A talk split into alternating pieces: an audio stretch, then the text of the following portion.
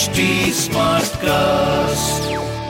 आप सुन रहे हैं एच डी स्मार्ट कास्ट और ये है रेडियो नशा प्रोडक्शन आरजे अनमोल की अनमोल कहानिया। अनमोल कहानी में आठवीं पास एक लड़का आनंद। चौदह साल की उम्र में अपने पैरों पे खड़े होने की चाह लेके रॉयल ब्रिटिश नेवी ज्वाइन करता है। अब ज़्यादा पढ़ा लिखा नहीं है तो नेवी में छोटे मोटे काम करता है। दो साल हो चुके हैं यही काम करते इसी बीच एक दिन नेवी के सोल्जर्स बगावत कर देते हैं। आनंद भी इसी बगावत में बढ़ चढ़ के हिस्सा लेता है। इसका अंजाम, बाकी सोल्जर्स के साथ उसे भी इस हिमाकत के लिए अरेस्ट किया जाता है और जेल में डाल दिया जाता है। बगावत के इल्ज़ाम में सोल्जर्स के ऊपर मुकदमा चलाया जाता है और अब आनंद की बारी आती है। पता चलता है कि उसकी उम्र तो सिर्फ़ 16 साल है। नाबालिग उम्र वाले आनंद को कोई सजा नहीं दी जाती, उसे नेवी से बाहर कर दिया जाता है। इसके बाद एक दिन आनंद का सामना एक और हलचल से होता है। देश का बंटवारा हो जाता है। आनंद यहीं भारत में रहने का फैसला करता है और यहाँ आकर वो जबलपुर में इंडियन आर्मी ज्वाइन करता है। देखिए, डिफेंस में शामिल होना ये साबित नहीं करता कि उसका सपना यही है। वो तो सिंगर बनना चाहता है। अपना यह सपना पूरा करने के लिए पहुँचता है माया नगरी, मुंबई। दो तीन महीने अगर मुंबई में कुछ मिलता है तो वो है यहाँ के धक्के। सारे पैसे खत्म हो जाते हैं। लेकिन सपना पूरा नहीं हुआ। तो तो आनंद जबलपुर वापस लौटकर फिर से इंडियन आर्मी में शामिल हो जाता है। यहाँ वापस लौटकर भी उसका सिंगर बनने का जुनून कम नहीं हुआ है। वो फ़िल्मों के गानों के लिरिक्स फिर से लिखता है। अपने साथी सैनिकों को अपने लिखे हुए गानों को सुनाकर उनका दिल जीतता है और यही है आनंद के गीतकार आनंद बख्शी बनने के सपने का आगाज़। अपने लिखे हुए कुछ साठ गाने लेकर वापस बंबई पहुँचता है। साथ ही साथ अपना ड्राइविंग लाइसेंस भी रख लेता है कि अगर चलो इंडस्ट्री में काम नहीं मिला तो ड्राइवरी कर लूँगा मरीन लाइंस रेलवे स्टेशन का वेटिंग रूम आनंद वहाँ बैठ के गाने लिखता है। माया नगरी में अपने पैर जमाने की कोशिश में लगा हुआ है। जेब में पैसा नहीं है, लेकिन दिल दिमाग में सपनों का हुजूम है। मुंबई में गुजर बसर बड़ी मुश्किल हो रही है। हर बार की तरह आज भी आनंद वेटिंग रूम में बैठ के कागजों पर अपने जज्बातों को उतार रहा है। तभी तभी एक टिकट चेकर की नज़र उस पर पड़ती है वो उसके पास पहुँचता है। सुनो लड़के तुम्हारा टिकट कहाँ है? सर टिकट तो नहीं है। टिकट नहीं है? अरे अगर रोज यहाँ आते हो तो कोई रेल टिकट या प्लेटफॉर्म टिकट तो होना चाहिए ना? कोई टिकट नहीं है सर क्योंकि कहीं जाना ही नहीं है। बिना टिकट रोज रेलवे स्टेशन पे आना और अब बिना टिकट पकड़े जाना और वो भी ऐसे हालात में जब जब जेब में जुर्माना तक भरने के पैसे नहीं है। अब गलती की सजा तो जेल है लेकिन ये टिकट चेकर यानी कि चित्रमल स्वरूप, ये भी बड़ा रहम दिल इंसान है। वो आनंद के जो हालात हैं, उन्हें समझता है। पता चलता है कि आनंद बख्शी के साथ तो खाने तक के पैसे नहीं है। वो तो वापस जबलपुर जाके इंडियन आर्मी ज्वाइन करने का मन बना रहा है। चित्रमल साहब भी म्यूज़िक का शौक रखते हैं और आनंद बख्शी साहब को उनका लिखा हुआ कुछ सुनाने को कहते हैं। बख्शी साहब ने अपने गाने सुनाकर, टिकट चेकर को अपना फ़ैन बना लिया।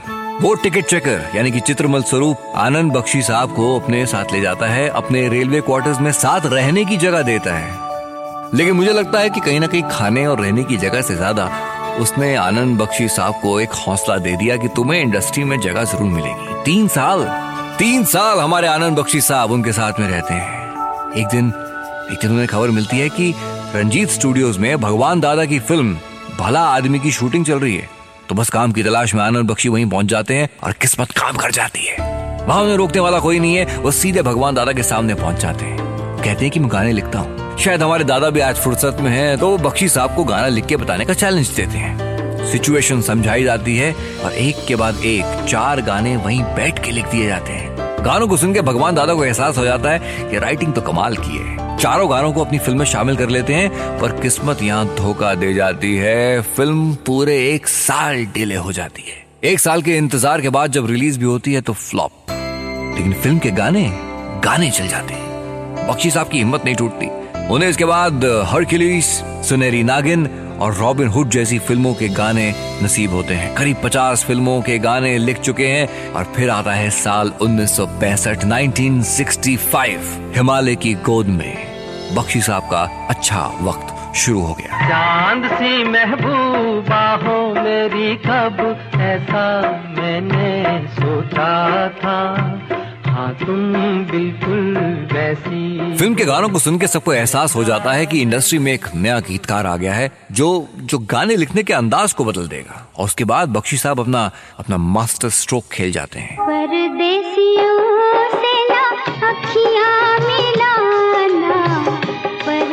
फ़िल्म जब जब फूल खिले, आनंद बख्शी साहब के गाने इंडस्ट्री को हिला के रख देते हैं। आलम यह हो जाता है कि आने वाले ज़्यादातर गाने बख्शी साहब ही लिख रहे हैं। हर बड़ी फ़िल्म में उन्हीं के गाने हैं। हर इमोशन, हर मूड बख्शी साहब की कलम के थ्रू ही दुनिया के पास पहुँचता है। अपनी जाती ज़िंदगी में बख्शी साहब ने एक ऐसा दर्द सहा जो उनके इन इमोशंस की वजह बयां करता है।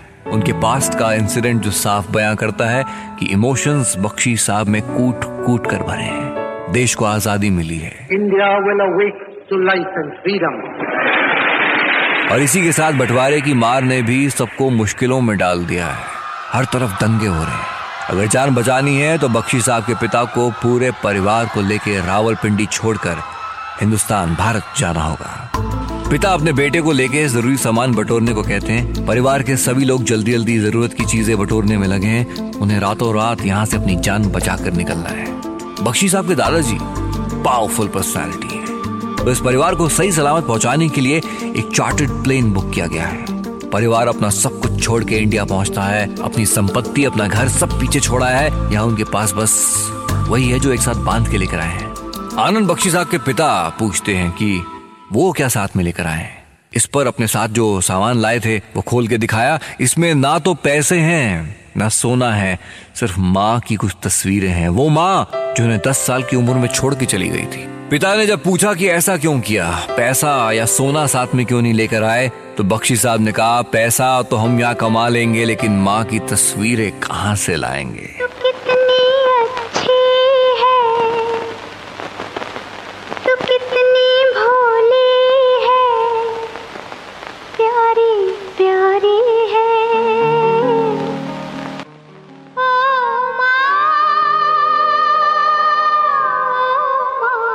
चाहे वो रोमांस हो कॉमेडी हो, या फिर दर्द से भरा हुआ कोई गीत, करीब तीन हज़ार गाने लिखे हैं आनंद बख्शी साहब ने। और हर गाने में कुछ नयापन, कुछ कमाल। दैट्स दैट्स द लिरिसिस्ट जिनके लिए कहा जाता है सिर्फ़ अपना नाम नहीं, अपने सरनेम को भी उन्होंने साक्षात किया कि उनके गानों को सुना तो उन्होंने हमें आनंद यानी कि खुशी बख्शी। दैट्स आनंद बख्शी। आरजे अनमोल की अनमोल कहानियाँ। आप सुन रहे हैं एच डी स्मार्ट कास्ट और ये था रेडियो नशा प्रोडक्शन एच स्मार्ट Smartcast.